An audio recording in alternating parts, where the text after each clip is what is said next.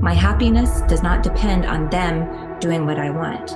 My love is here, my love is strong no matter what, and I'm happy because of that. Focus on what matters, which is your inner character and what you are able to offer to the world. Don't don't get distracted by everything else that's going on around you. Focus on what you are able to bring to the world and your your own joy and your own spirit. When I was reading that book, it, it blew my mind. I couldn't actually believe what I was reading. I couldn't believe it, and that's what changed my life. Welcome back to the Everyday Stoic with myself, William Mulligan. Joining me today is the co founder of Stoicare, author of Journal Like a Stoic and Tranquility Parenting, the great parenting book inspired by Stoic philosophy.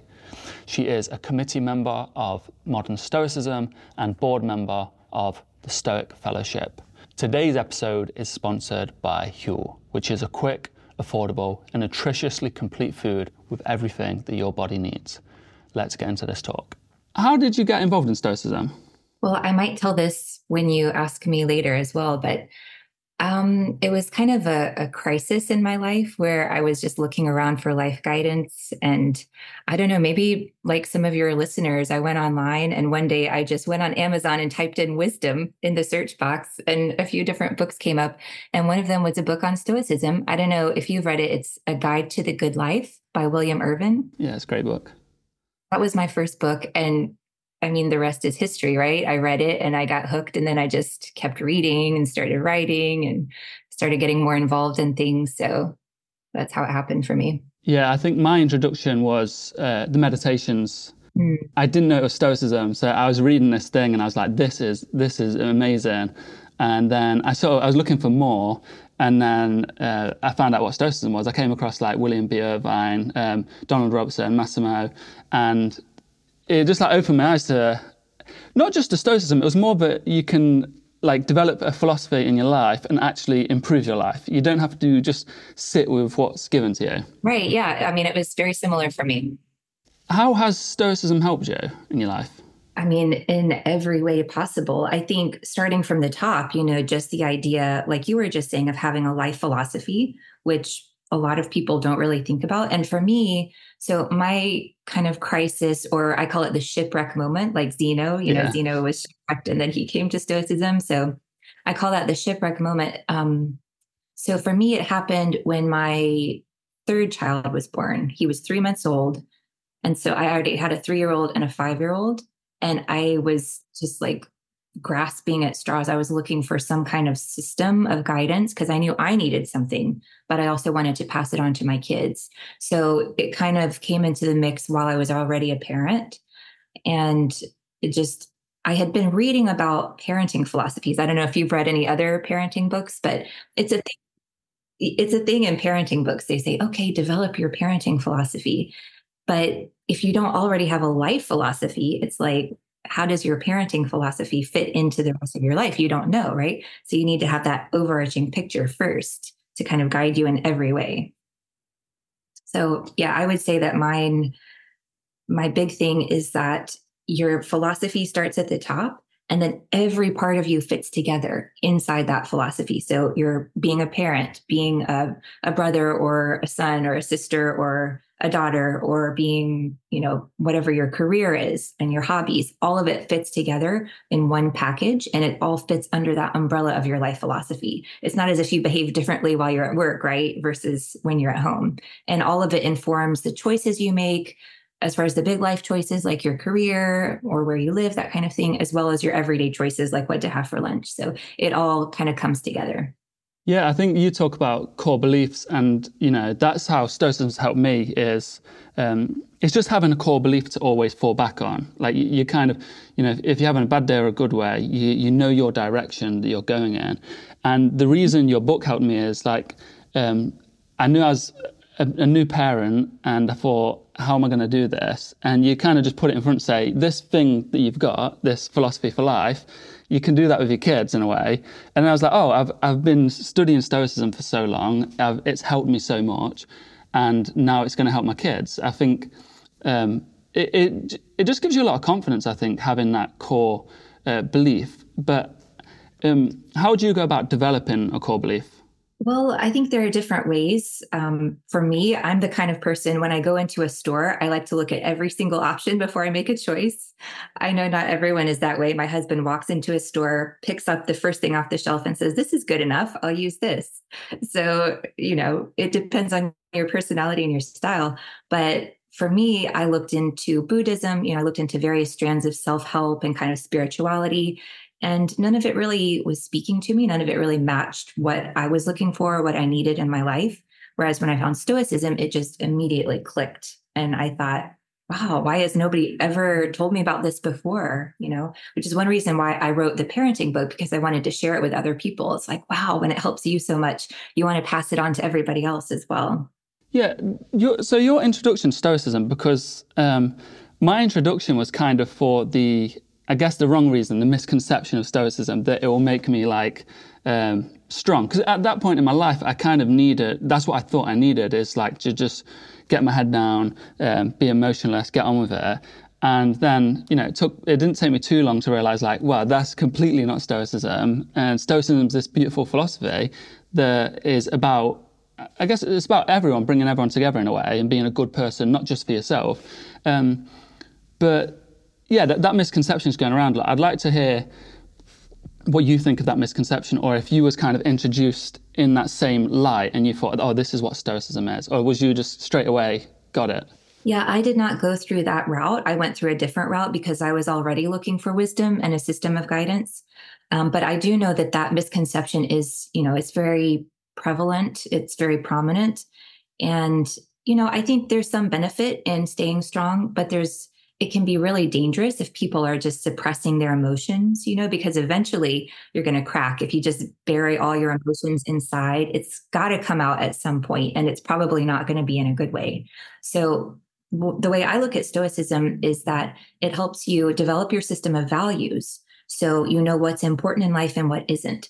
So, once you realize, hey, you know, all these external things it's nice to have money, but it's not a determinant of my happiness, right? I can be happy if I don't have money. So, money and social status, these kinds of things, they're preferred indifference in Stoic terminology. So, it's nice to have them. If you have them, great, super, but you're not going to damage your character, for example, to make more money, or you're not going to do something unethical in order to get these preferred indifference. It's just nice if you can get them, but they're not the determinant of a good life. So, I think, you know, keeping that in perspective it really helps you to figure out where you want to go in life. And so to me that's that's what stoicism really does. It's that system of values. And once you grasp that then the the anger the fear those negative emotions they just kind of melt away or fade away. So it's not that you're suppressing them.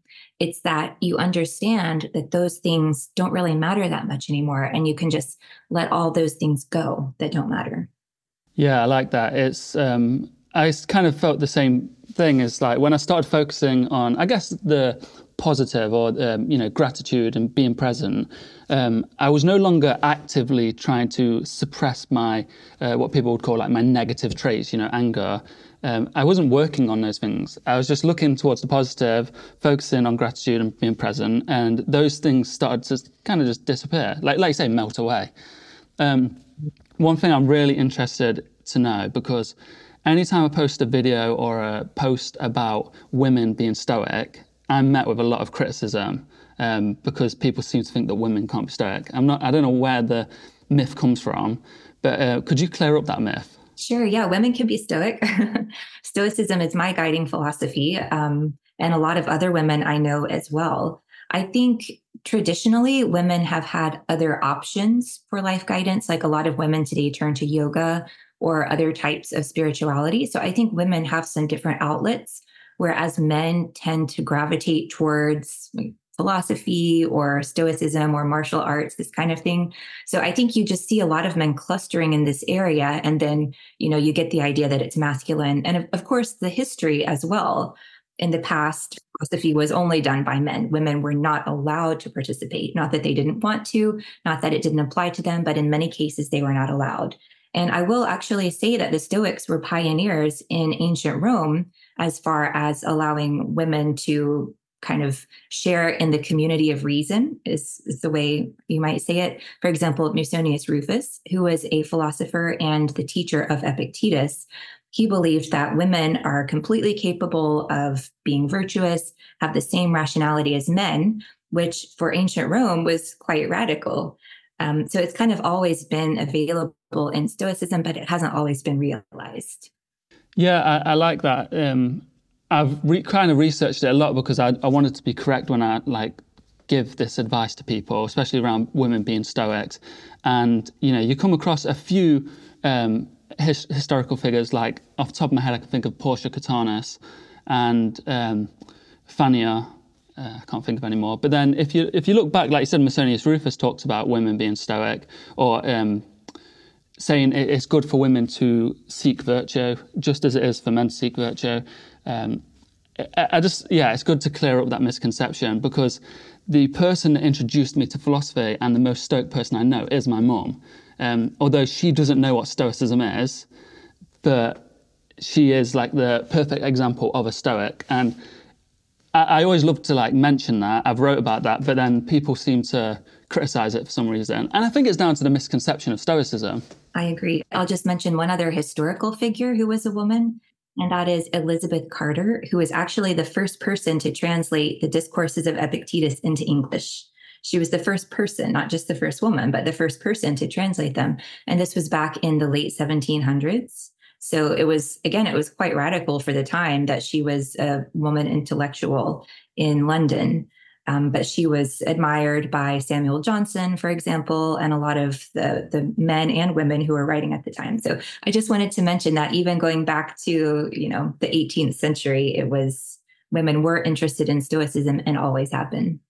Uh, uh, thank you for that because I, I, think um, the whole point I see from Stoicism, and I guess like Zeno maybe thought this, is because uh, he went into the public and just taught anyone, is this philosophy can help anyone, and it's it's absurd to reserve it for a select few and hide it from people when the whole goal is kind of to make a better world, I suppose.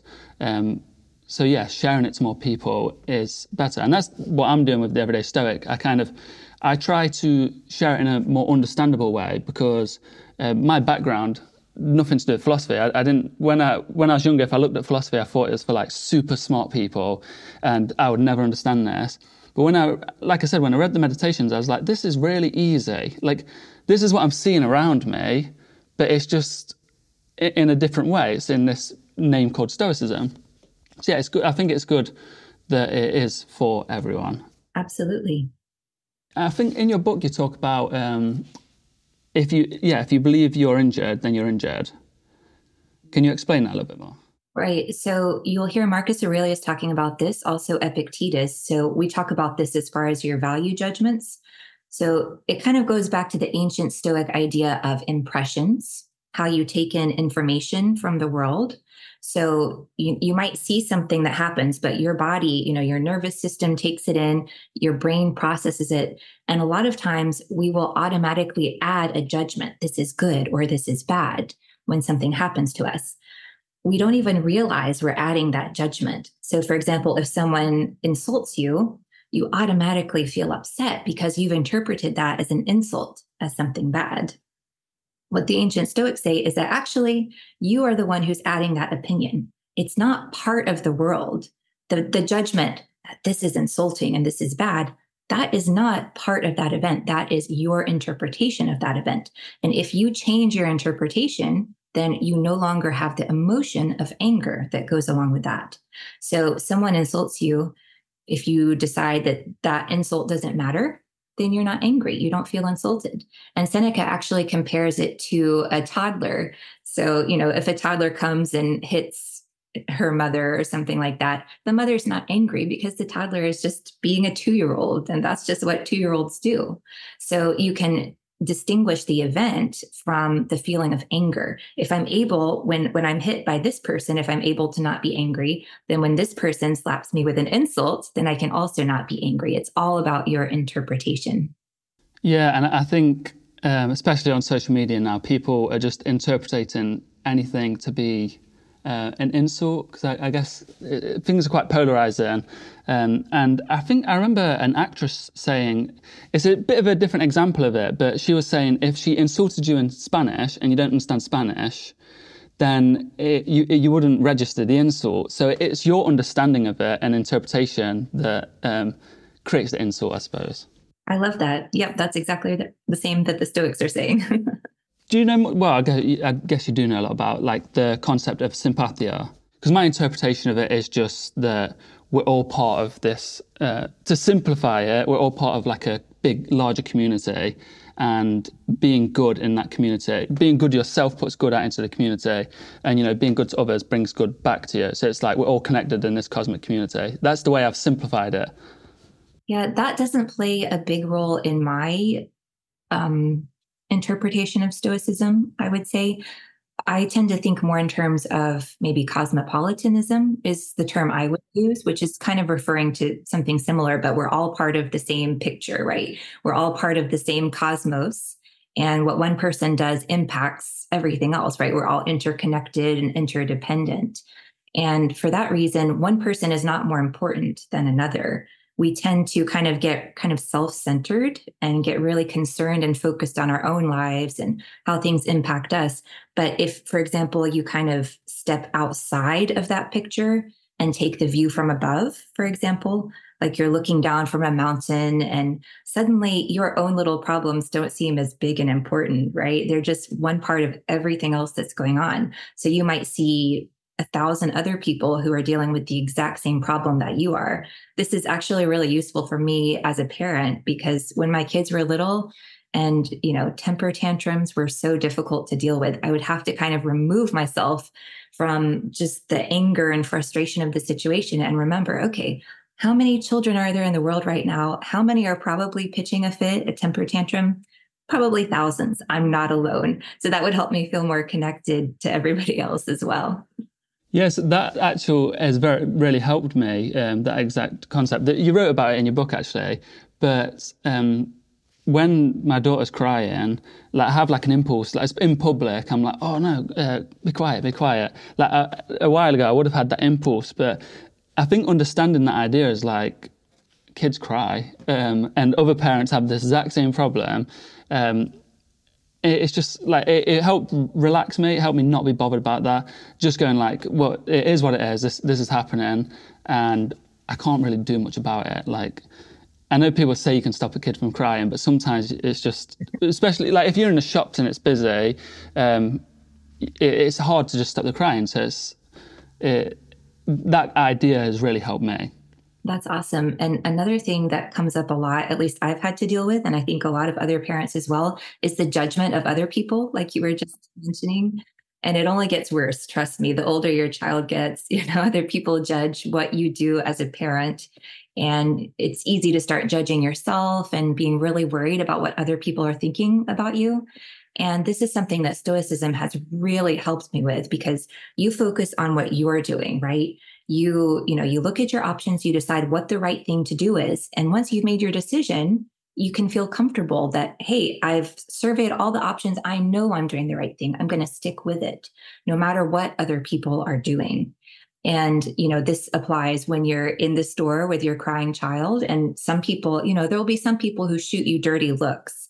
And i always try to remember that those people are not you know i don't have to get upset by what those people think about me they're not being very nice. So who cares what a, you know an unfriendly person is thinking about my child? It totally doesn't matter. And an example from when my kids are older. So my daughter is 11 now, and obviously there's the whole phone thing these days. Everybody, every kid wants a phone, and all of her friends have a phone. And I refuse to let her have a phone um, based on the research that I've seen about how damaging it can be for young girls to have a smartphone. So for for us, we have conversations about why she's not going to have a phone until she's about 13. And it's really difficult because yes, all the other parents have given their kids phones. And I'm sure everybody has their own reasons, right? I'm not judging them. Maybe there is a reason. One of her friends has diabetes, for example, and she needs to have a phone to be in contact with her mom at all times. For my family, this is what I believe is right. And, you know, it's stoicism has helped me to stay true to what I believe, even if it's not the same as what other people believe, but I think it's right for my daughter in our specific situation. So that's just another example from when a child is a little bit older. Yeah, I suppose it's like um, you're doing what's right for you and your daughter, and I think a lot, a lot of times people allow judgment of others to uh, sort of mm. steal their their what they think is right. They steal it from them. People don't do what's right for them because they're worried about uh, others' judgments, or even like this is the harm I see in social media is people are trying to impress others or appear just appear happy and successful rather than actually focusing on being happy and successful. So this perception like this idea of what people think of you is allowing, allowing you allow that to dictate your life and I think ruin your life. Um, and that's going back to the core principles of Stoicism, like just having the very basics. Like if, if, if that's all you have is like sort of just virtue, um, and you kind of follow that as your guiding principle, I, I think that helps you sometimes when you're, you're being judged or you have people have got other ideas, they're saying you need to do this, you need to do this, and you go, does that line up with this? And and you say no. You kind of have to go, well, no, this is what I'm following. Um, I think you wrote in your book actually about putting um, putting expectations on others uh, allows them to control you. Mm. I think you said about your daughter, if you put an expectation of them doing something, uh, so you want them to be a certain way or do a certain thing, and then they don't do it, then it affects your emotions because now you're let down when they've done nothing wrong. They just haven't lived up to this expectation in your head. Exactly. Yeah. And Marcus Aurelius uses the example of being a puppet pulled around on a string by whatever is happening external to you and children are the perfect example of this because you you know you want your daughter to stop crying or you want your son in kindergarten to learn to read and he's determined not to so you know you cannot you're not actually controlling your child's body right? That they are controlling that. You can influence you cannot control. But once you kind of let go of the idea of control you can think in terms of okay i'm responsible. I have authority over this child. You know they look up to me and I can influence them, but I cannot control them. And that allows you, you know, just that change in attitude allows you to focus on, okay, how can I be the best influence possible? I can't control, but what can I do? You know, can I be more encouraging? Can I set up the type of routine? Can I change the environment to encourage my kids to do what they want? And again, once you have done all you can do, you can let go of the outcome and say, all right, I did everything that I know to do now I'm not going to worry. I'm not going to feel guilty. I'm not going to allow those negative emotions to, you know, ruin my relationship with my child. I'm going to let my child take it from here. So it is kind of putting trust in your child that he or she can, you know, wants to live a good life and is capable of doing certain things. And I think your child responds to that too, to that level of respect that you're giving them. Yeah, I guess it's through um, at least what that means to me a bit more is to be more of an example more than an authority. Like rather than saying do this, do this, it's like, um, well, I think um, like the quote, um, "Don't talk about what it is to be a good man, be a good man." Um, and I guess that kind of is the same thing. It's not like telling your child what to do. It is, I'm doing this, and it's a good example. Um, and they might follow. And I think that's a, a, way to be sort of a good role model just in life anyway to other people, rather than you see people go online saying you need to do this or you're doing this wrong, bashing people. I think if you just live this way, um, I don't think people understand how powerful it is to be a good um, character. Um, I've spoke about this a lot. Is like there's some strangers that I've passed in my life that have done an act of kindness or something really nice, and it's changed my life. Ten years later, I still think about this person or, or these people that have done these strange, these acts of kindness or just been a good role model. And it's so powerful. So that's something I want to always get across to people. It's like if you just live um, in a good way, whatever that means to you. Like I, I follow Stoicism as I think it's a really good uh, blueprint for a good good way to live. Then people see that and it shines through. I was just going to say it's even more so for your child, right? Because your child loves you so much and looks up to you. And they can detect a lot of our emotions, even if we're not saying our emotions. Our children are so attuned to us that they pick up on that. So, absolutely, you know, if you are able to model being calm in the face of you know, frustrations. And if you're able to help your child just through modeling that and your interactions, for example, with your partner, your interactions when you go to the grocery store and you're interacting with, the, you know, the cashier, your child picks up on all of that whether you realize it or not. They're always watching you. And so, absolutely, like you were saying with your mother, that she was your greatest role model. And I, think that's true for everyone. Sometimes a parent can be a great role model, sometimes they can be a negative example, but children are always so attuned to what their parents are doing. So, yes, number one is to be a good role model. Yeah, I like that. Um, how how would you? Uh, and you've wrote about it, but how would you like sort of um, like my intentions is to sort of pass on um, the idea of living in accordance with nature. It's a very like I guess to a child that makes no sense.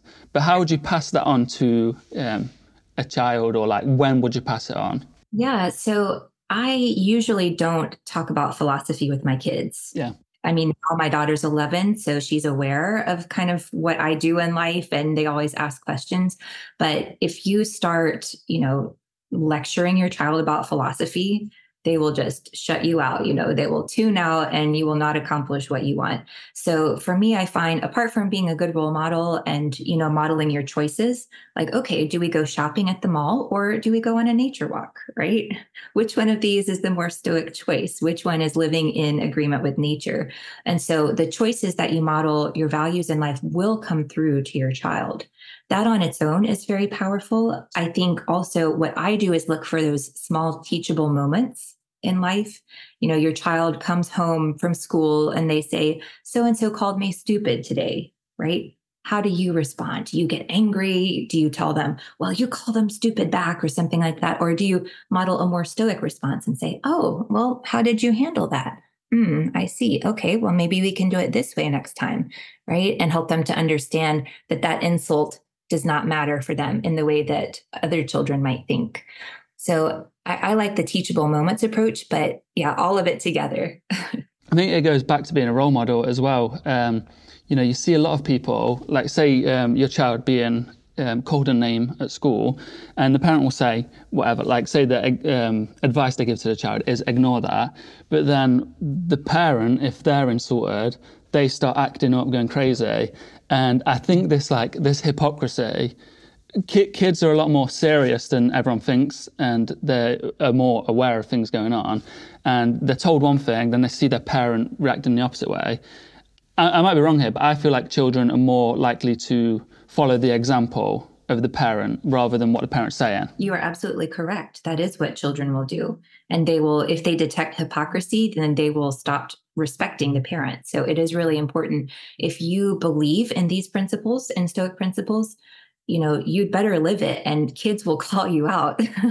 they will, you know, the older they get, um, if I ever do something that's not in line with my virtues, my beliefs about virtue, then you know my kids will see that and i don't want that so that gives me another reason just another layer of motivation to live this life that I want to live and be the kind of person that I want to be. Yeah, I really like that. It's I, I haven't thought about it like that way actually. Is it is a good mo- motivation to, um, you know, I, I, get it with friends sometimes if I'm overreacting a bit. Maybe they're like, "Oh, it's not very stoic of you." Um, like they say it as a joke. It's very like simple stuff that's not that serious, and like, "Oh, not very stoic of you." And I, I, think that's kind of right with with a child. If if you're if I'm trying to say like you need to live sto- like a stoic life, and I'm not reacting in any way, it it just it just falls apart, I guess. You you wrote about in your book about um, the premeditation of troubles and evils that lay ahead. Um, like you, you expect to meet these problems. I think uh, Epictetus talks about when you go to the public baths, expect to meet um, rude people, people shove you, people splash you.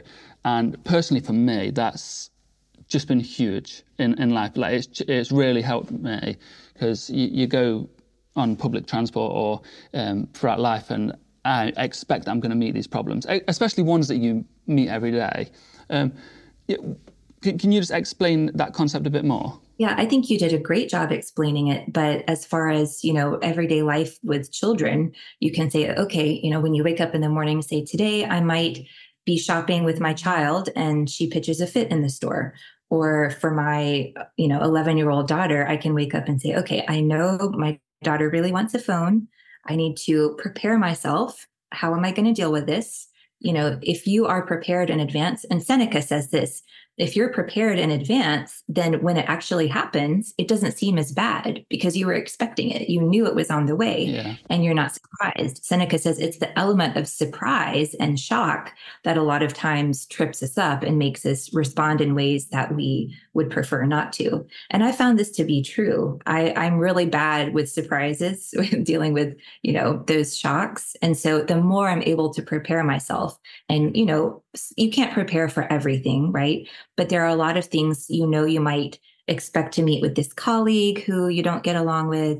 You might, you know, you're going to Christmas with a family member that you don't see eye to eye with, that kind of thing. So you can prepare yourself in advance for a lot of things. And for the others, you know, expect to be surprised, expect the unexpected. So try to adapt yourself to, you know, to go with the flow, to roll with the punches, as they say, and um, just be able to cultivate a little bit of flexibility with your responses to other people, I think, because you never know what life is going to throw at you.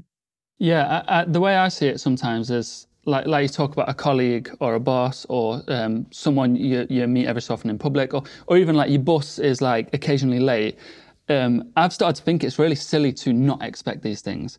If, say, like once a week your colleague is rude to you or annoying and you let that disturb you, eventually you should go, right, I know this is, colleague is annoying. The way I sort of say it is like, um, it's a bit strange, but like, you know, dogs bark.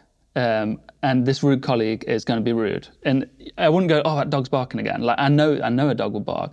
So when the colleague's rude, I go, "I know this colleague's rude," and for me, it does strip or like the surprise. I think that's yeah, that's it perfectly. Actually, is it's the surprise that really catches us off guard. Um, you were saying about Seneca has like he has a way of doing things. Do you have a morning routine? I always wake up in the morning and drink my coffee and have a time to read, reflect. I, I, do different things during that time. So sometimes I'm reading, you know, the discourses. Sometimes I'm journaling. I wanted to show you. I don't know if you have read this book of mine. I haven't got around to reading it yet, no. Um, so sometimes I journal, sometimes I, you know, I'm working on a philosophical essay for my Substack. So, you know, I'm doing different things, but it's all related to Stoicism. And I find that the more you can just keep these concepts in your mind, the more you can pull them out when you need them throughout the day. So it's all about having them, you know, top of mind first thing in the morning. Yeah, I think I, I have a copy. Well, I have all the Stoic books, but I have a copy of the Meditations that I've been reading because it was my introduction. I've had it for like 10 years now. And I read it pretty much every single day. Uh, you know, if I'm in the gym, at home, anything. And it doesn't take much. I'll just read like half a page or I'll take one little entry and I'll just be pulling it apart. And it, it all, it just, something new stands out. The next time I read it, something new stands out. But I, I've got this like thing that once you sort of start the journey, not just the Stoic journey, I'd say the philosophical journey, I think then when you head into life, anything sort of becomes a lesson. Totally agree. Yeah, it's all material for life. This is what Epictetus says that it's the art of living. And so every single thing that happens to you becomes material for you to practice this art. So he compares it to a carpenter working in wood, for example um, or a blacksmith, you know, working on, on metal. So all of this, this is your life. This is your project for the rest of your life. So everything you do contributes to making this beautiful. So yeah, I love that way of looking at it. Yeah, I, I really like that example. Actually, I think that's one thing. I think pretty much every. I wish everyone could understand is you know like if you're given this block of wood um, you don't have to just accept that it's just a block and this is who you are, this is the life you live. I think once you understand, you can start to like shape this block, and it takes years, it takes a lot of hard work, a lot of um, understanding, a lot of changes, but you can start to shape it into something quite beautiful and um, something you actually want. Absolutely. Make it your own. Don't just copy what other people are doing, carve it your own way. I hope you're enjoying the talk so far with Brittany Polat. Stick around because it gets even better, and we talk lots more about how to be a good person, how to be confident, and how to be a good parent, which I think being a good parent can transfer into every aspect of your life towards being a good friend, towards being a good partner, being a good leader. So stick around. A quick word for today's sponsor, Huel. Huel is a quick, affordable, nutritiously complete food with everything that your body needs. On the topic of parenting, myself, with a five month old daughter, being a busy parent, trying to balance it with my writing, my filmmaking, and doing the podcasting now, and everything else that goes on in your day. Um, Huel has been pivotal in all of that.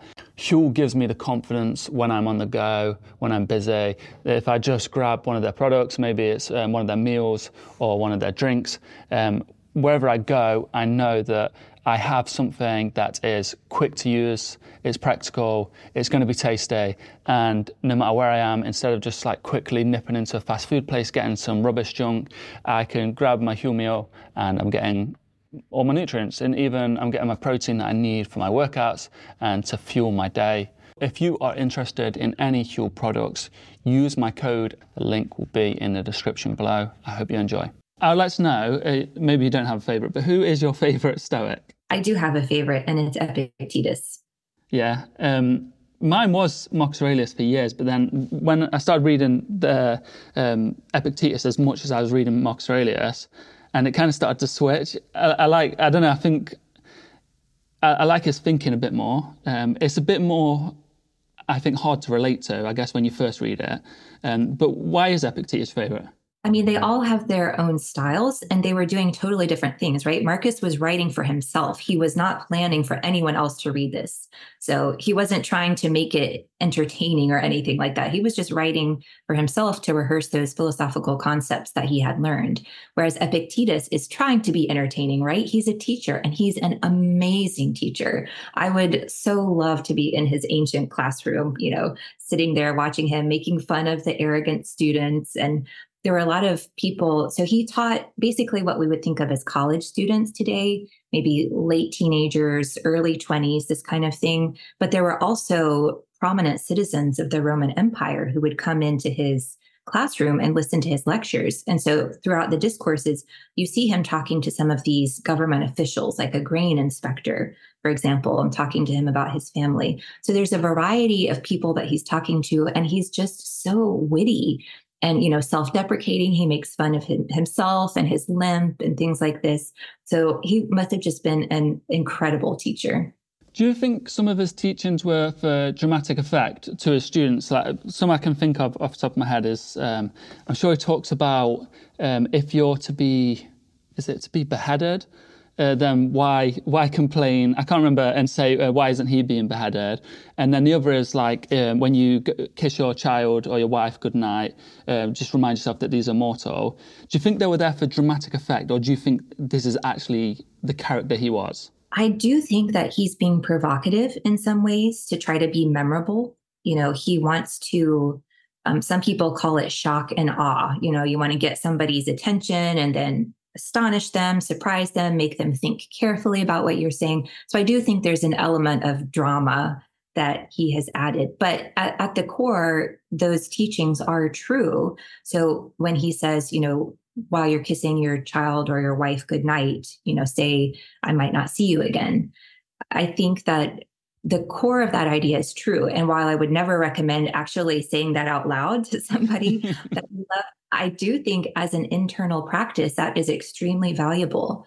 It took me a while to get into that. Um, I, I think that's the hardest one. I think thinking about your own death is one thing.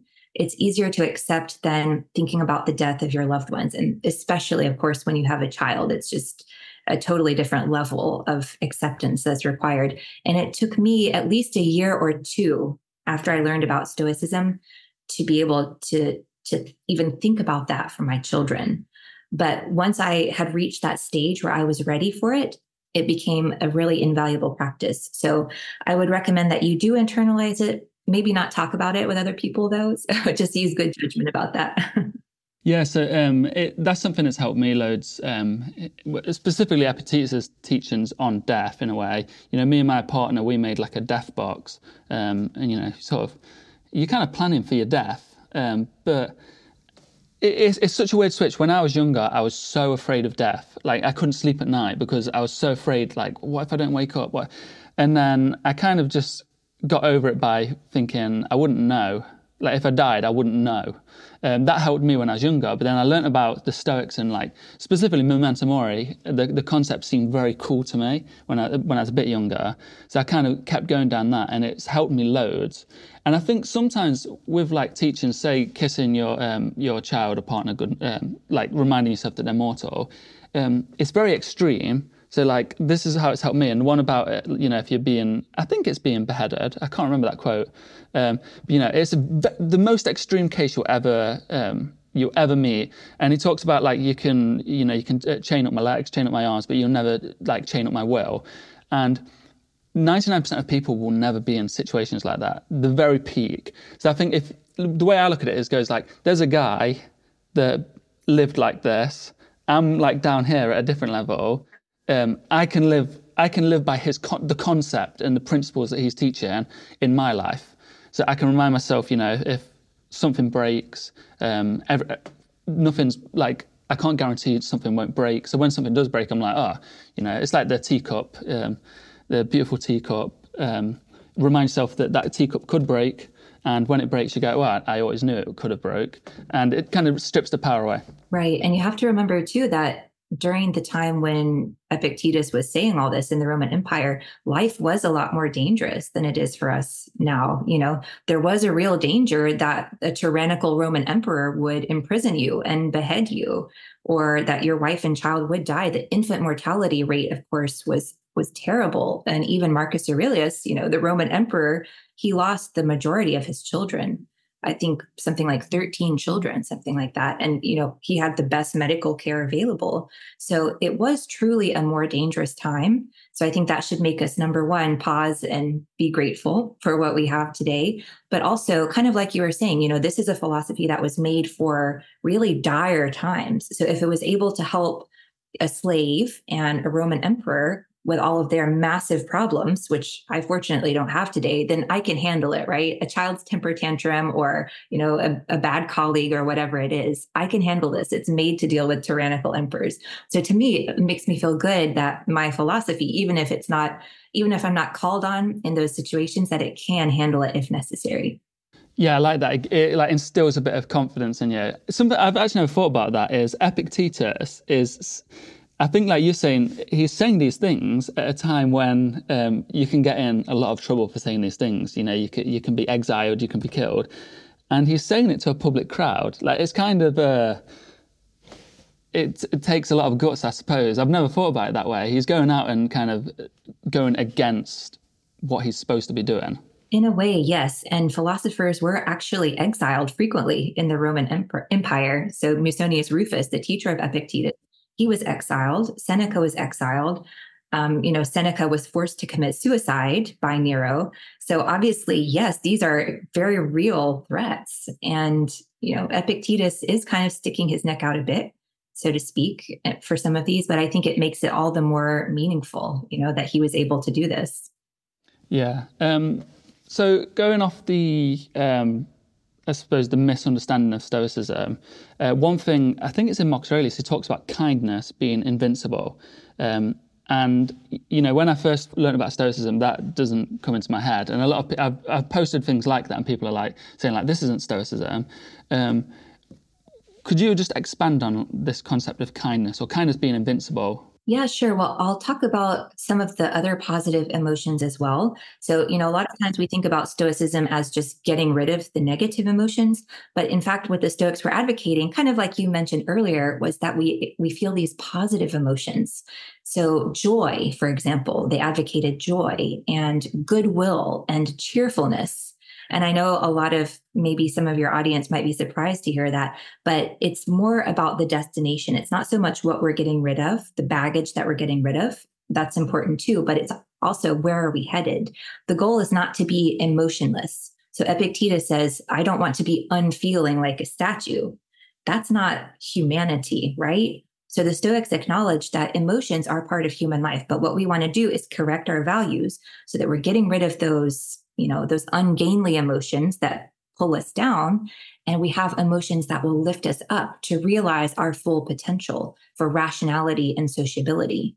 So the Stoics saw rationality and sociability as fitting together two strands of human nature. So we are made as social creatures. We're made to get along with other people, kind of like we were talking about earlier. And so part of the positive emotions that we're feeling are cherishing others. This is actually a word that they used in Greek is cherishing and welcoming and goodwill towards others. So very, very strong positive emotions, just feeling joyful about your life and what's in it and the people around you. Yeah, I think that takes a lot of strength um, to do these things, uh, especially if you're prone to a negative way of thinking or um, you know i think the way i see it is being vulnerable enough to welcome other people and be sociable it is it makes you vulnerable and i think it takes a lot of strength to do these kind of things right and this is something i've thought about a lot so a lot of people see a conflict between having affection for other people, but also not allowing other people to control your happiness. You know, there's kind of the idea that if you love somebody, then you'll be upset if they go away, or you'll be upset if they pass away, or something like that. So a lot of people see a contradiction or paradox between loving others or and also being independent, being happy in yourself. So it is a little bit nuanced, but it is possible to do this. You love other people, but your happiness does not depend on other people. So, you know, I think we can see this most clearly with a child. And the ancient Stoics did say that, you know, the, the ultimate loving relationship is the parent child relationship. But then you can also extend the same thing to other people, to your, you know, your partner, your romantic partner, other family members, friends, neighbors, and kind of extend it outward. But the, you know, the paradigmatic relationship is between parent and child. So you're going to love your child no matter what they do, right? Whether they're crying, whether they're difficult, you still love them. What's the challenge for a parent is to say, even if my child doesn't do something that I want, I'm still going to love them. My happiness does not depend on them doing what I want my love is here. My love is strong no matter what. And I'm happy because of that. So it's a little bit, um, you know, paradoxical, but I think that's what the Stoics are talking about. Yeah, so that that love, the parent-child love, that that sort of relationship, do you think um, a goal would be to broaden that same sort of feeling you have towards them um, to kind of like um, your fellow man, and then to a broader sense, yeah. So you're never going to have exactly the same level of love. Obviously, you know, that's a special bond, the parent and child. And part of it is because you spend so much time together. You know, you automatically have an opportunity to love the people that you spend time with. Someone that you don't know and will never meet. You know, you can't love them because you just you don't know them. You've never spent time with them. So our challenge is to respect and care for other people even if we don't have the same level of strong connection with them. So, for example, you know, your neighbor who lives across the street, who you might see once a week passing in the street, you might say hello, right? Um, you're not going to love that person to the same extent that you love your child or your partner, but you can still understand that they are worthy of respect and that your actions should not, you know, be against them, that you should not infringe on their right to personhood or however you want to say it but they, they're still a valuable person even if they're not a close part of your life but they're still worthy of having the same you know the same respect that you and your family members are. So we don't privilege our inner circle even though we automatically we, you know we're going to love them more but we understand that every person on earth basically has the same level of respect and worth yeah, I tried to, I guess, hold that principle. Um, this is before I had a daughter, but like hold the principle of treating strangers the way I treat someone I love. And obviously, the, the feeling, the feeling isn't there, but the principle was there. So um, it, it, was quite amazing actually how it worked with me. Is that was people in my life, like the um, the uh, security guard at the local shop. Um, he seemed really rude. He seemed like he didn't like me. And then I decided this idea of treating people like someone I love. And I, every day I'd smile, say morning, and he was he remained rude. And then one day, out of the blue, he was the friendliest man ever. And I realized he uh, his English wasn't very good. So he probably was just avoiding speaking to me because his English wasn't very good. And, you know, if I just carried down the, the path of thinking this guy's rude, this guy's rude, I would have never understood that he's actually a nice person. And just holding that belief, and I, I always hold. I, I I've come with like a concept of being like extreme kindness in a way, and extreme understanding of um, people might be rude, and that's something I hold now. If that person's rude to me, maybe it's because um, you know they can't speak English, so they don't know how to communicate in the way that I understand. And just holding the principle of treating people like someone I love, that's helped. Like it's changed my life, and it's helped me be more confident because I'm no longer.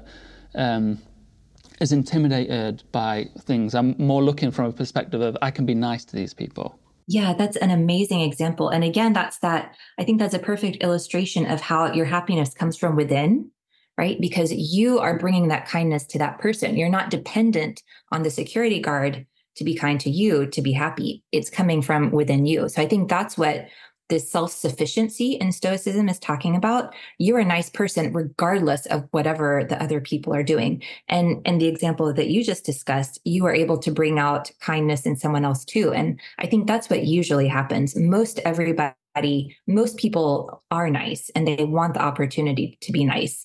And a lot of times in our world today you know it's so fast paced and we we cross paths with so many people. We don't have time to really give them that consideration but almost everybody is longing for that kind of connection and kindness. So i think it's awesome that you were able to bring that out of that person.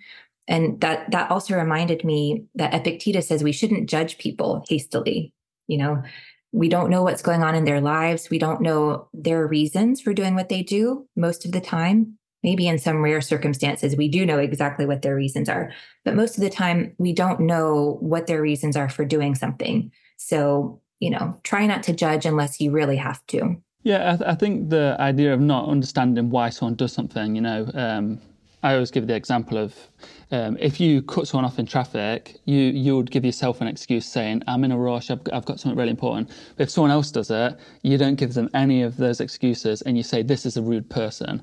So I think just expanding expanding that like understanding that other people have their own unique lives, their own struggles. Um, and if that person's rude, it could be a one off in their life because they're having the worst day ever and they're acting out of character. Yeah, totally agree. You talk about um, this is something that really interested me is um, uh, might be misquoting, but you talk about that an overactive mind can be a good thing, whereas people see it as a negative thing. You can kind of switch it and turn it into a positive thing. Yeah, this has been my experience because I'm you know, classic over analytical mind.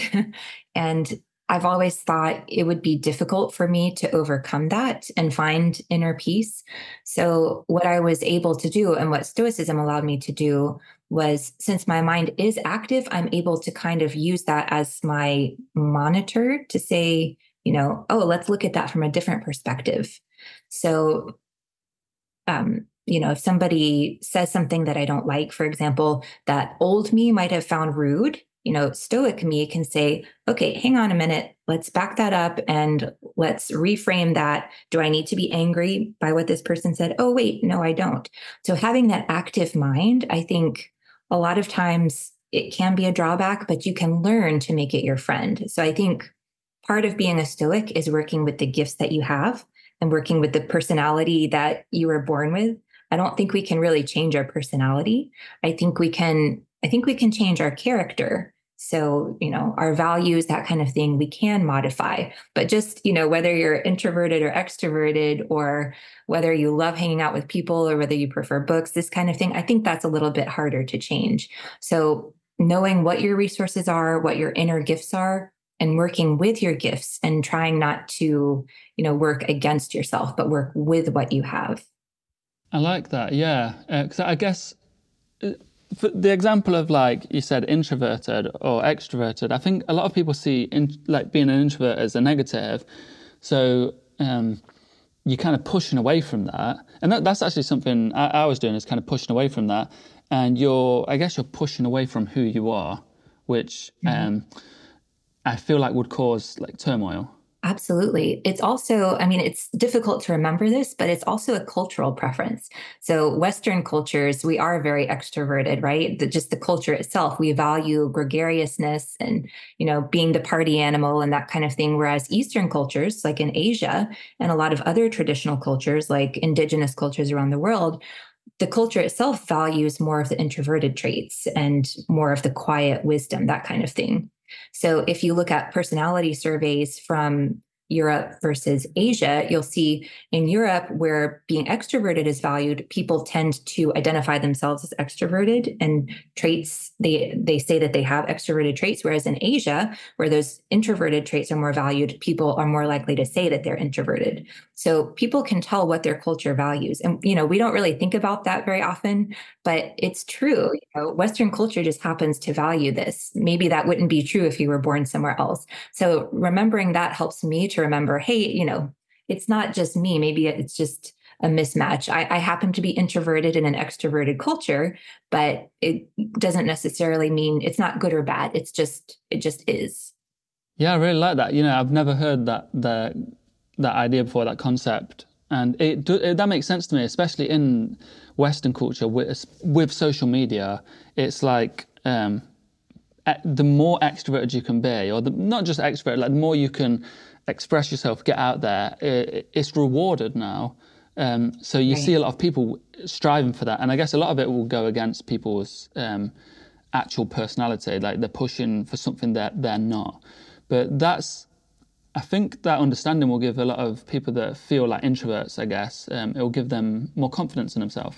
Right um, again taking away those value judgments like oh this is good or this is bad as much as possible it just is. It's just something that's given and it's something that you can work with but you can work with it in a good or a bad way. Just like money you know money can be used for great things. You can feed people at a soup kitchen or it can be used for terrible things. You can start a nuclear war. So the the thing itself is indifferent. It's what you do with it that matters. And i think it's the same with those inborn traits so being introverted or extroverted itself doesn't matter. It's what you do with it. So if you're an introvert and you're ashamed of that, you know, you're not going to be able to bring your gifts to light and share them with the world. But if you're able to find a way, you know, think about what you can give to people by being who you are, I think that's the more valuable path. And, and that's not just me saying that, that goes all the way back to Seneca. Seneca identified that some people are, you know, they're great writers, whereas some people are great speakers. So he said, you know, figure out which one is you and then go down that path. Don't try to be something you're not. So does this, does that, would you say that falls under the idea of amor fati? Like, you know, you've been given, like, say, um, God's made you an introvert or nature's made you an introvert.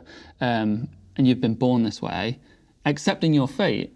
That's something I've never thought about it that way. I normally think of it as like external, as like um, something bad happens, accept your fate, it's happened, and make the best of it. But would you say that being an introvert, I guess, is your fate? Absolutely. Yeah. I mean, it is malleable to a certain extent. Like if you're born in an ex- extroverted culture, you're more likely to be extroverted. So some people, you know, nobody is 100% introvert or 100% extrovert. It's it's situational to a certain extent, but we definitely have inborn preferences.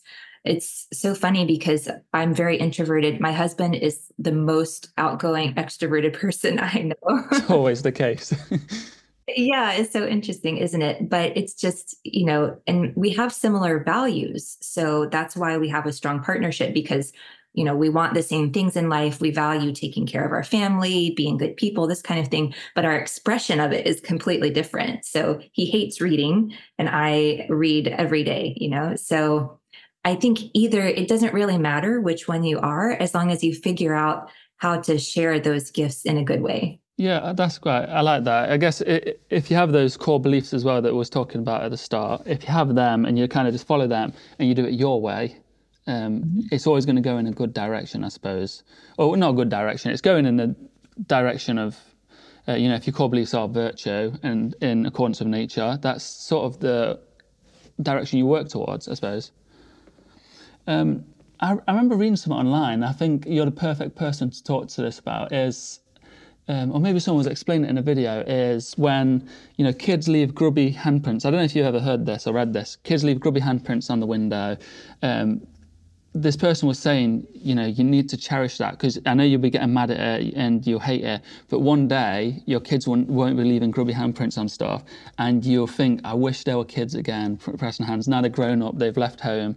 Um, and I love that concept. That's really changed my life. Not just for kids. Like I think about people when some, you know, I know some people that are a bit too um, enthusiastic for me, a bit too much energy, and sometimes it used to annoy me. But now I'm like, if they stopped being enthusiastic, if they stopped being this way, I would feel so sad. So now I kind of accept all these things. Yeah, I, I think in the context of children, it is particularly interesting because as your kids get older, your daughter is only five months, so you might be able to see some of her personality, but you'll see it even more as she gets older. Um, and my kids are all, they all take after my husband. They're very energetic, outgoing, like kind of crazy. So there have definitely been times when I have to remind myself to just be thankful that they are who they are, you know, while doing my best to contain their energy in productive ways, right? But sometimes I just think, oh, you know, why couldn't I have gotten one quiet, calm child? Why did all three of them have to be high energy? But, you know, you just have to be thankful that they are who they are and and that you've brought forth life into the world. You know, life is precious and valuable. And yes, your kids do grow and change and you want to appreciate every stage that they go through. So, yeah, I would say just try to enjoy your child for who they are, whoever they are, just enjoy that.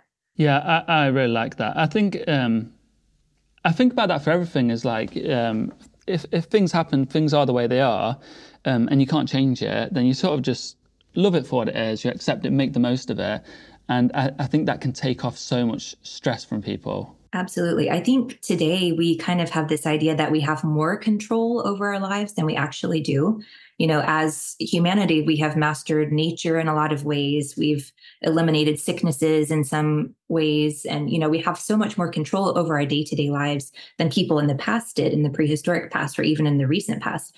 So we kind of have this illusion of control. But actually, we still don't control almost everything around us. There are very few things that we do actually control.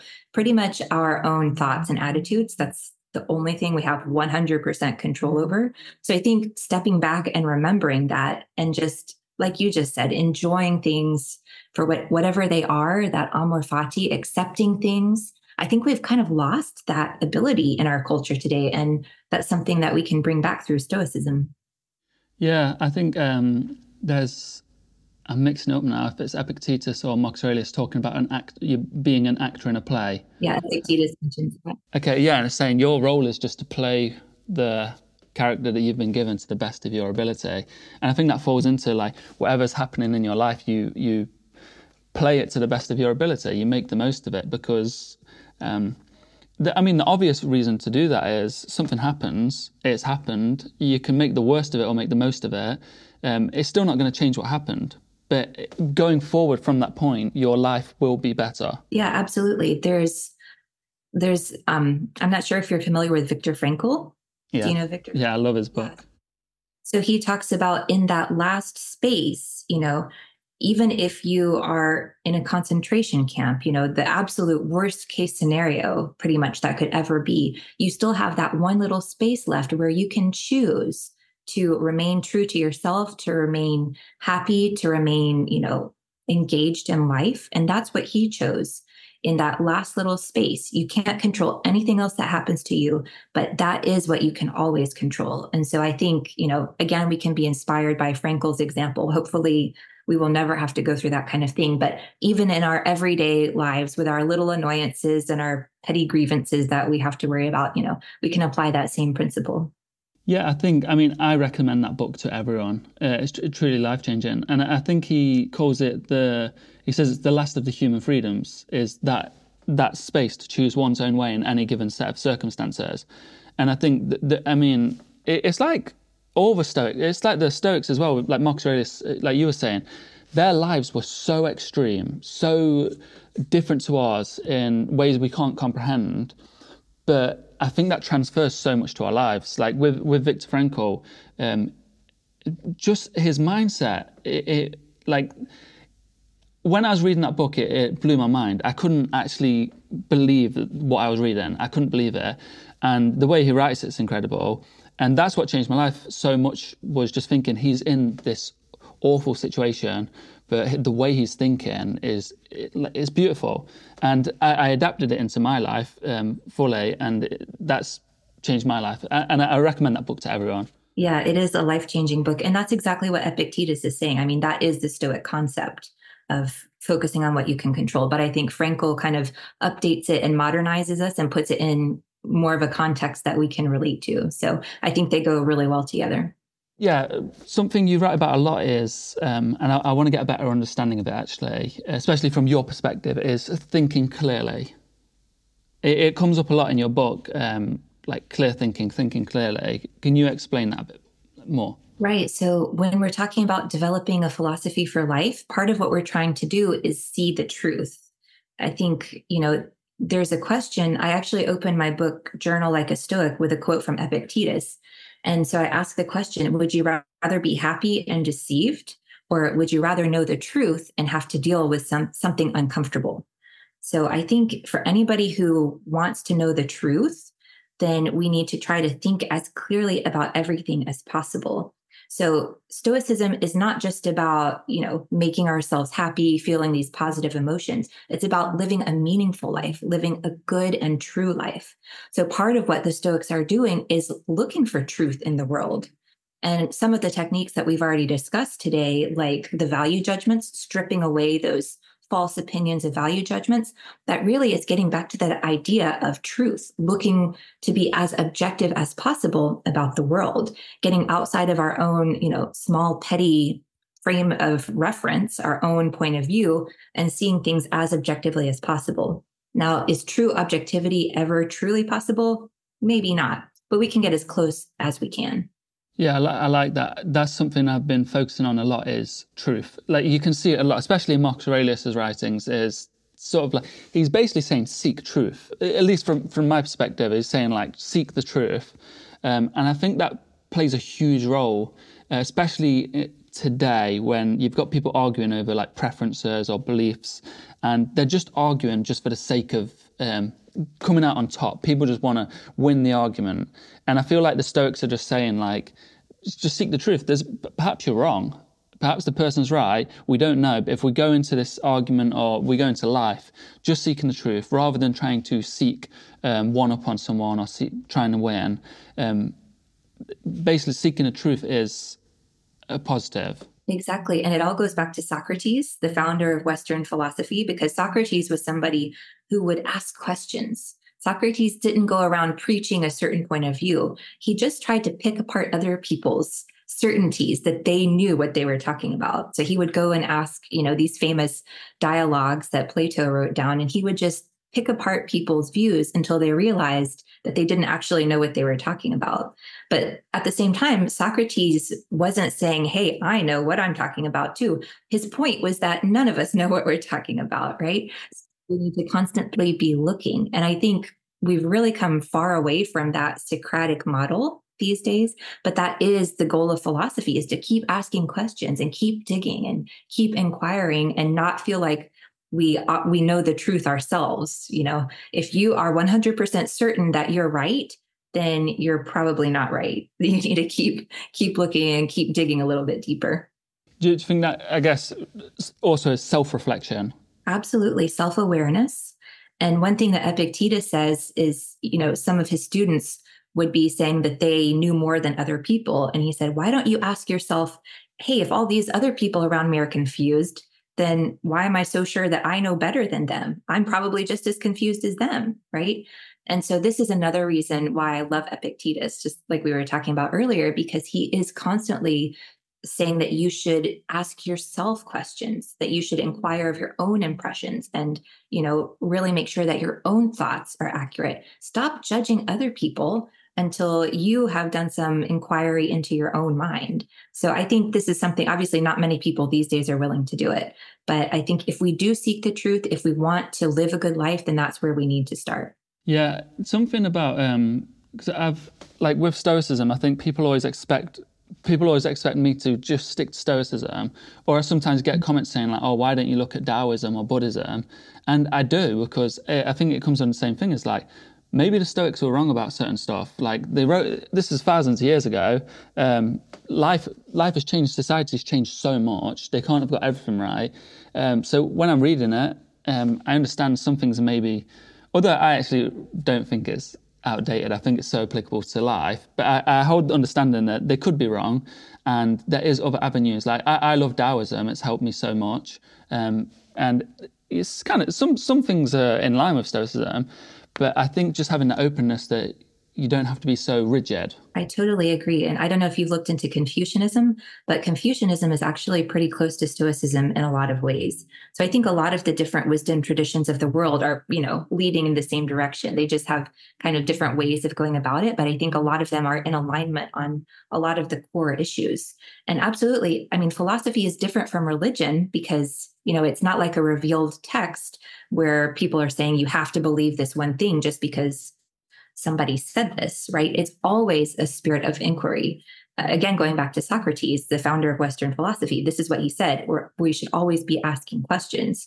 So I think philosophy is different from like a more of a religion because you are encouraged to always be finding things out for yourself, not necessarily sticking to the path that somebody else developed. Yeah, I really like that. Yeah, I agree.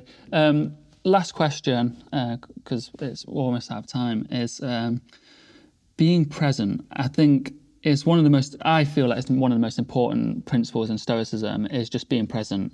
Um, that's what I, when I'm reading um, like the Stoics, I get that idea a lot, and it is it's something that's helped me a lot, and it's something I feel like helps a lot of people. And it's not just it's not just Stoicism; you see it everywhere. Um, what do you think is the importance of being present? Yeah, this is something I have to constantly work at. It doesn't come easily for me, but it is so important.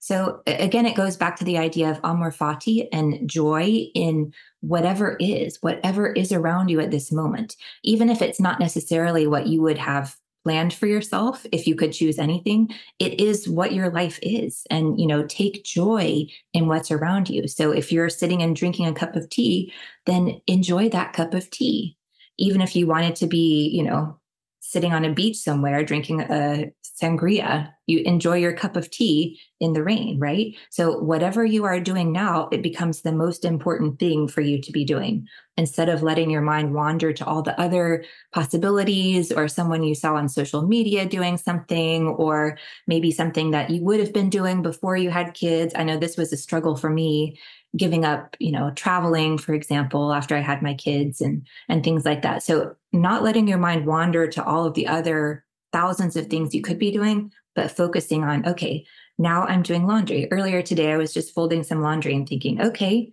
you know, I'm really happy I'm folding laundry now because, you know, it's important for me to have clean clothes for my family even though okay nobody really likes doing laundry but if we can just bring to that spirit of awareness and focusing on the present moment it becomes less of a chore and more of something that has meaning. It's a meaningful experience. So I think it all ties together in just appreciating the present moment. Yeah, I, the, I like the idea of laundry because I had a similar experience with gardening. And I think it comes down to destination addiction, where it's like we're always trying to just get something finished so we can get somewhere else. And uh, my experience with gardening, one like this is like a while ago, I was doing some gardening and I was just trying to be present do the gardening. And someone offered help saying like, oh, I'll do it. We can quickly get it out of the way. Then we can do this.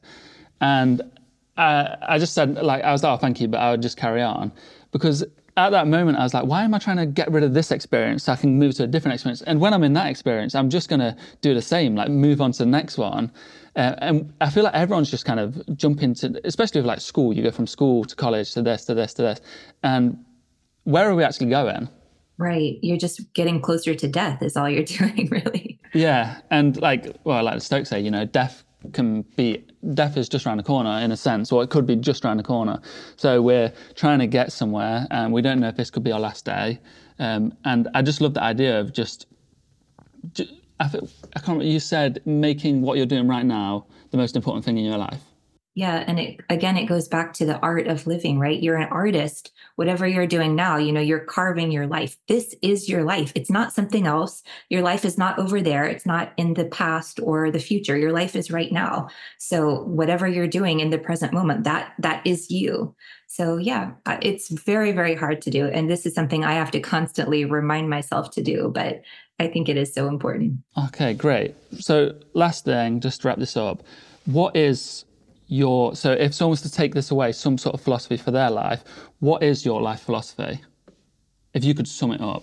Um, focus on what matters, which is your inner character and what you are able to offer to the world. Don't don't get distracted by everything else that's going on around you.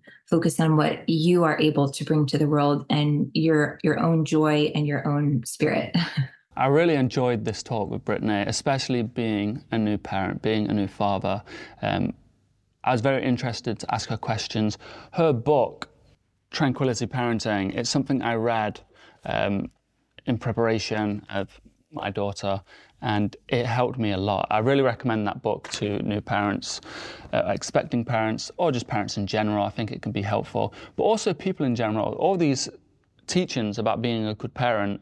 Um, in tranquility parenting, I think are so transferable in life and they've helped me throughout my days. If you have any questions about today's talk, uh, leave them in the comments and I'll answer the questions to the best of my ability. My book, The Everyday Stoic Simple Rules for a Good Life, is now available for pre order in America and Canada. So the link will be below, and of course, it's still available for pre order in the UK. Um, I know many of you are already ordering it, so thank you very much. But I know it will be very helpful to some of you. It really explains Stoic philosophy in a practical sense, how it's influenced my life over the decade of using Stoicism, practicing Stoicism. Um, I've done it in a way that I think is understandable, and I give real life examples in my life um, when instances that have been very difficult for me, situations where people have tried to mug me, any kind of situation, it's helped me become a better person. And I know if you read this book, it'll be so transferable to your life. Thank you and have a wonderful day. I do. I think sometimes going through really hard things does a couple things for us. I think it really makes us appreciate the good times. Suddenly, the everyday things that maybe you get to enjoy, a 10 minute walk outside, feels so much better when you've gone through something really bad. Like we know a cold lemonade tastes better after you've mowed the lawn on a hot sunny day than if you